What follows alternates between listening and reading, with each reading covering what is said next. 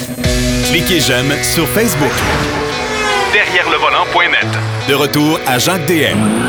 Avec Denis Duquet, on va faire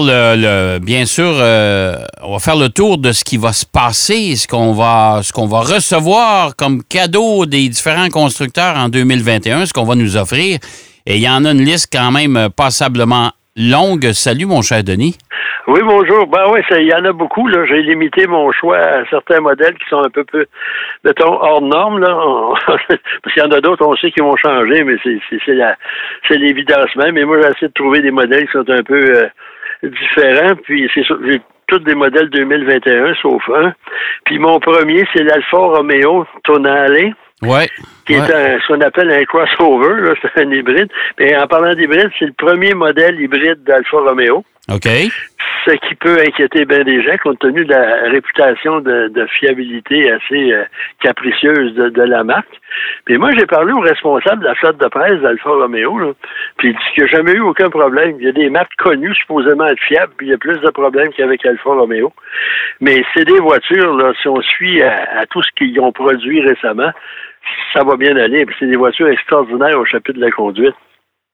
Ah, écoute, puis je les trouve au chapitre du design, Denis. Oui. Ouais, ça. Écoute, le design chez Alfa Romeo, ils l'ont l'affaire, là. Mais la semaine dernière, je parlais d'ergonomie. Là-dedans, c'est assez fantaisiste, mais une fois qu'on s'habitue, il n'y a pas de problème. Ensuite, c'est un modèle 2021 aussi. La Cadillac CT5V, je trouvais que c'était un bel équilibre, mais vu qu'on la désignait V, là, il y avait 360 chevaux, si je me souviens, le monde disait « Ah, c'est pas assez, il faudrait qu'il y en ait plus ». Mais là, ils ont fait le Blackwing qui va arriver. Ouais. On dit que ça va être probablement une des voitures intermédiaires de luxe, une des plus intéressantes au chapitre des performances là, capables de se mesurer au AMG, M-Division, puis Audi RS là, de ce monde. Okay. Puis là, ben, on a un moteur 6.2 litres compresseur. Et à ce moment-là, ben, ça va développer 650 chevaux. J'espère que là, les gens vont être contents. Puis si je me fie à la sonorité des autres qui ont eu ce type de moteur-là, des autres Cadillacs, ça va être de la musique aux oreilles des amateurs. Bon, tant mieux. On verra. Parlant de musique, c'est que ça, c'est un modèle 2022, parce qu'avec la Corvette, on ne sait jamais quand ça va arriver, là, mais la légendaire Z06, ça fait depuis que la C8 est sortie qu'on nous en parle. On dit, ah, celle-là est bien, mais ça fait que là, ça va être un moteur à double arbre à cam, il n'y aura pas de soupape en tête cette fois-ci, un moteur V8 5.5 litres. Puis à ce moment-là, le régime moteur va aller jusqu'à 9000 tours. Et ça devrait développer 600 chevaux.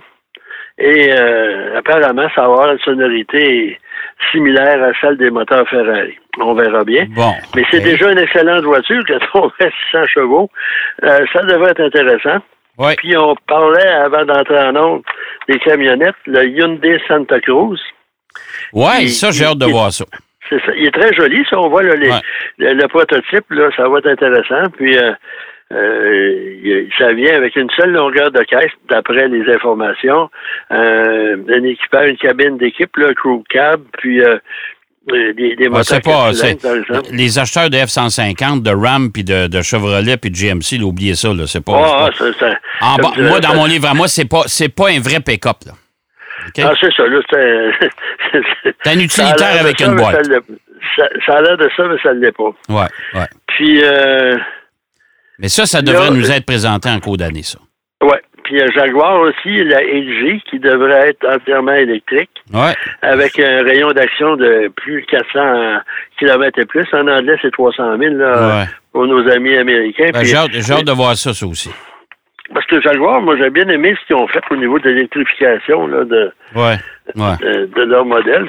Ça devrait promettre. C'est une belle auto. Ouais, puis apparemment, si on suit aux données là, des sites qui se spécialisent en fiabilité des véhicules, ça va assez bien. Ouais. Mais moi, là, la voiture la plus spectaculaire qui devrait entrer en scène l'an prochain, ça c'est d'après moi, c'est la Maserati MC20. Oui. Ouais, Pierrot en parlait un petit peu tantôt aussi parce qu'il est amateur de voitures. Mais c'est vrai que cette voiture-là, c'est... Oui, ça va... Est-ce que tu penses que ça va relancer la marque, ça? Je ne sais pas, parce que moi, c'est des voitures Comment je pourrais dire ça?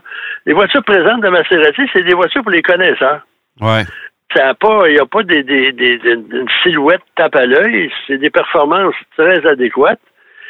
Ça va relativement bien, sauf la berline avec sa boîte de vitesse qui veut nous faire détester les boîtes automatiques. Mais dans l'ensemble, ça, j'ai l'impression que ça va donner du panache à la marque. C'est une marque très prestigieuse qu'on a tendance à oublier. Après ce que M. De Tomasso a fait à la marque, c'est il y a un long chemin à parcourir. Mais là, ça a été annoncé aussi que Ferrari va les lâcher, là. Oui, mais ils vont être... ça, c'est une coïncidence un peu bizarre, parce que là, ils ne voulaient pas nuire à Ferrari, fait que ça explique en partie les voitures relativement neutres. Là, ils vont pouvoir, comme on dit au Québec, se lâcher lousse. Mais je pense que la MC20, c'est la première étape dans ça. Là. Ouais. Puis, un véhicule culte qui nous revient, complètement transformé, complètement modifié, ça va être la Nissan 400Z. Oui. Ouais. La Z qui remplace l'ancienne, qui va remplacer la 370Z. Oui, tout à fait. Apparemment, le code, c'était Z35, mais ça va s'appeler apparemment la 400Z. Ça va être assez intéressant. Compte tenu de la popularité, mais aujourd'hui, ça n'en vend pas beaucoup. Ça fait combien, 10 ans qu'on a celle-ci? Ah, oui. Puis je parlais avec les gens de Nissan. Il doit en rester, il doit en rester une douzaine chez les concessionnaires à travers le Canada. Là. Fait qu'il n'y en a plus. Il faut oublier ça. Là. On est quitte. Une douzaine... Il y en a pour 2 ans d'inventaire. Faut pas être méchant. Non. C'est supposé qu'il va y avoir un moteur V6 3 litres à double turbo qui devrait développer produire 400 chevaux. Ça va être assez intéressant. Puis moi, la silhouette, dépendamment de l'angle de la photo, c'est intéressant puis ordinaire, mais on verra bien. Souvent, il y a beaucoup d'automobiles qu'on n'a pas vues, puis on regarde une photo, puis on est excité quand on les voit. Ben, c'est parce que la nouvelle Z, tu vois qu'il y a des éléments qui ont repris de la 240Z. Oui, c'est ça. Tu sais, comme la grille en avant, là, tu sais, ils veulent un peu s'adresser aux nostalgiques. Là. Puis, compte tenu que les camionnettes sont toujours... très à la mode. Ouais. Là, c'est Ram qui rejoint le camp des camionnettes compactes. On va ressortir le Dakota. Oui, ça revient, ça, cette année. Oui, c'est supposément que... on remarque, ça se vendait quand même pas mal. À un moment donné, ils ont décidé que quand c'était le Dodge, là, puis ils ont abandonné. Comme tout le monde avait presque abandonné... Toyota conservait le Tacoma quasiment parce qu'il était là, puis la même chose avec la Frontier de Nissan. Ouais. Et quand GM est arrivé avec le Colorado et son petit frère, ben là, ça a donné un nouvel élan aux camionnettes intermédiaires. Sont quand même assez grosses maintenant. Si on les compare au début, là, prend le premier Ford Ranger qu'il y avait au début des années 70-80, puis celui d'aujourd'hui, il a pris du poids, le petit gars. Oui, tout à fait. Et là, il y en a qui vont crier. 2022, la Toyota GR. La Toyota GR. Oui, monsieur. C'est une Toyota hatchback de performance.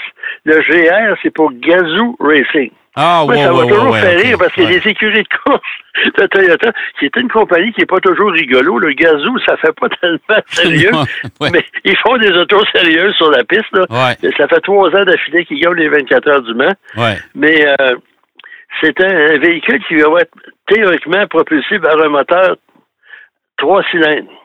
OK. Qui va avoir une puissance de 257 chevaux. Il faut dire que c'est une petite voiture, puis elle est très légère. Mais moi, quand je vois les gens qui disent « Ah, 3 cylindres, ça n'a pas de bon sens, ils déchirent leur chemise à la place publique », mais j'ai des nouvelles pour eux autres. On va en avoir de plus en plus des moteurs 3 cylindres. Oui. Parce que c'est léger, puis c'est un moteur 1,6 litres. Oui, tu y rajoutes un turbo, puis tu vas chercher la puissance d'un 4 cylindres, là. Ben oui, parce que regarde là, ce que General Motors avec son Buick encore, puis l'équivalent chez Chevrolet. Là, mais je pense que ce qui a dénigré le 3 cylindres, Ford n'a pas tellement aidé la cause non plus avec son moteur 3 cylindres. C'est dangereux, ça. L'atmosphérique, là, ça prenait une équipe de 4 pour planifier un dépassement. Oui, tout à fait. Ça va arriver, la GR, ça va arriver quelque part, ça c'est 2022? 2022. Année modèle, ça veut dire que ça peut arriver en 2021, là. Oui, à la fin d'année 2021, probablement. Okay. C'est une voiture de performance. Je pense que ça va peut-être venir concurrencer la Veloster N, par exemple, de Hyundai. Oui. Mais c'était une voiture, moi, que si on regarde les photos, ceux qui veulent aller sur l'Internet voir ça, c'était quand même intéressant. Puis, faut dire qu'il y a aussi Toyota, là, c'est pas une primeur ou une nouvelle, mais depuis quoi, une dizaine d'années qu'ils ont découvert le stylisme automobile? Oui.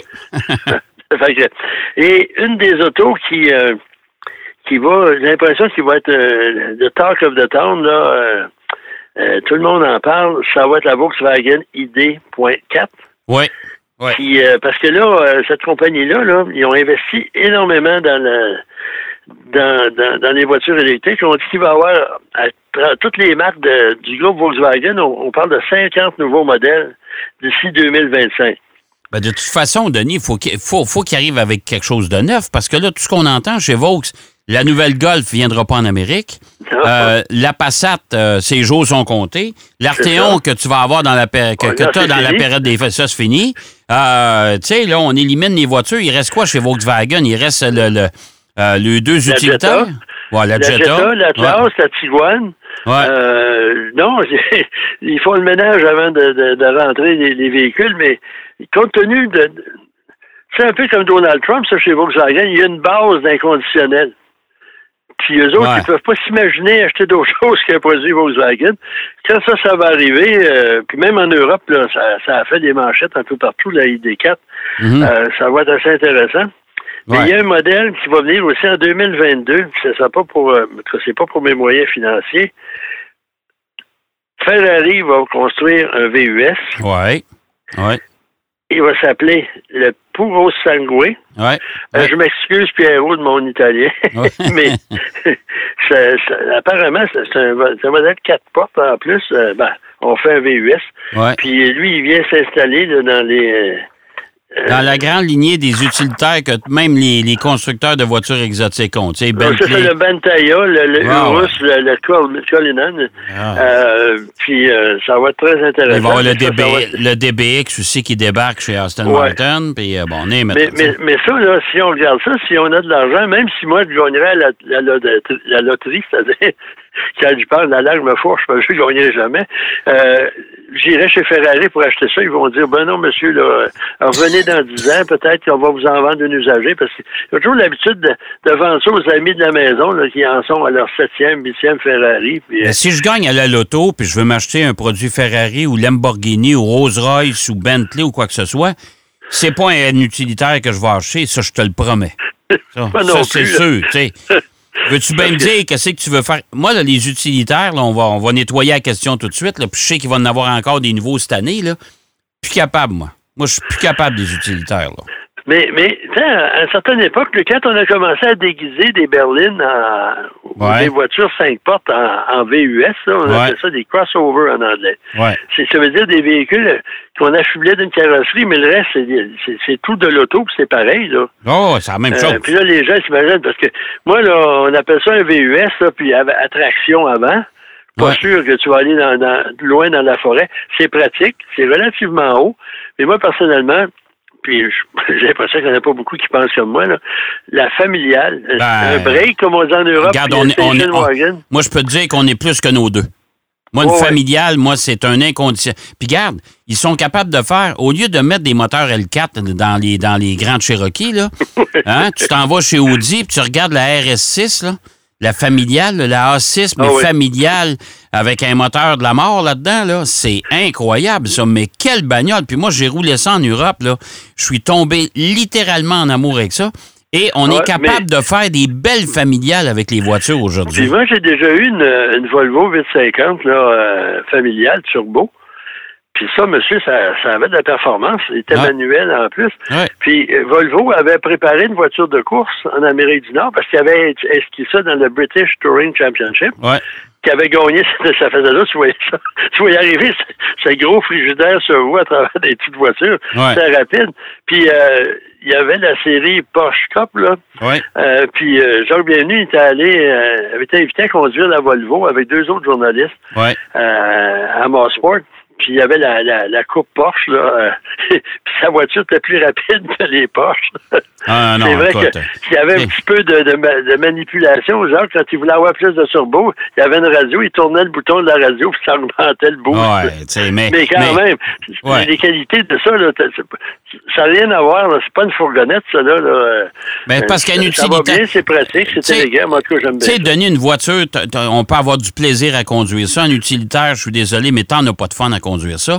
Les gens chialaient après les fourgonnettes. Mais les fourgonnettes, je comprends que c'est à plate à conduire, mais c'est à polyvalence, s'il vous plaît. Là, on est tous rendus avec des utilitaires qui sont pas drôles à conduire. Pourtant, on pourrait avoir des... Parce qu'une familiale, là, un station wagon, là, il en rentre du stock là-dedans. Là. Trompe-toi pas. Là. Oh oui, moi, j'en ai eu longtemps. Là, puis, c'était presque quasiment tout des Volvo. Oh, ouais. Puis, ça tient la route, c'est confortable. Puis, tu peux en mettre du bagage. Puis, même, j'avais les boîtes sur le toit. Là. Ouais. Puis, quand j'allais en ski, je mettais les skis en haut, puis le reste, là, des bagages dans le coffre, puis j'ai jamais aucun problème. Tout à fait. Puis quand tu parles, une autre aberration, là, on parlait la semaine dernière des coups de poing, là, des coups de pied. Ouais. Moi, une affaire qui m'énerve, c'est les trois rangées. J'ai rarement vu quelqu'un assis là, d'abord, parce que c'est tellement inconfortable dans 90% des cas. Ouais, tu te ramasses du coffre.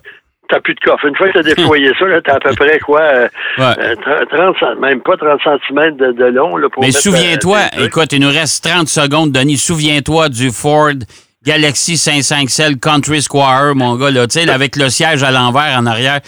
La vraie patente pour avoir mal au cœur. Ça, pourtant, il en rentrait pareil du stock là-dedans.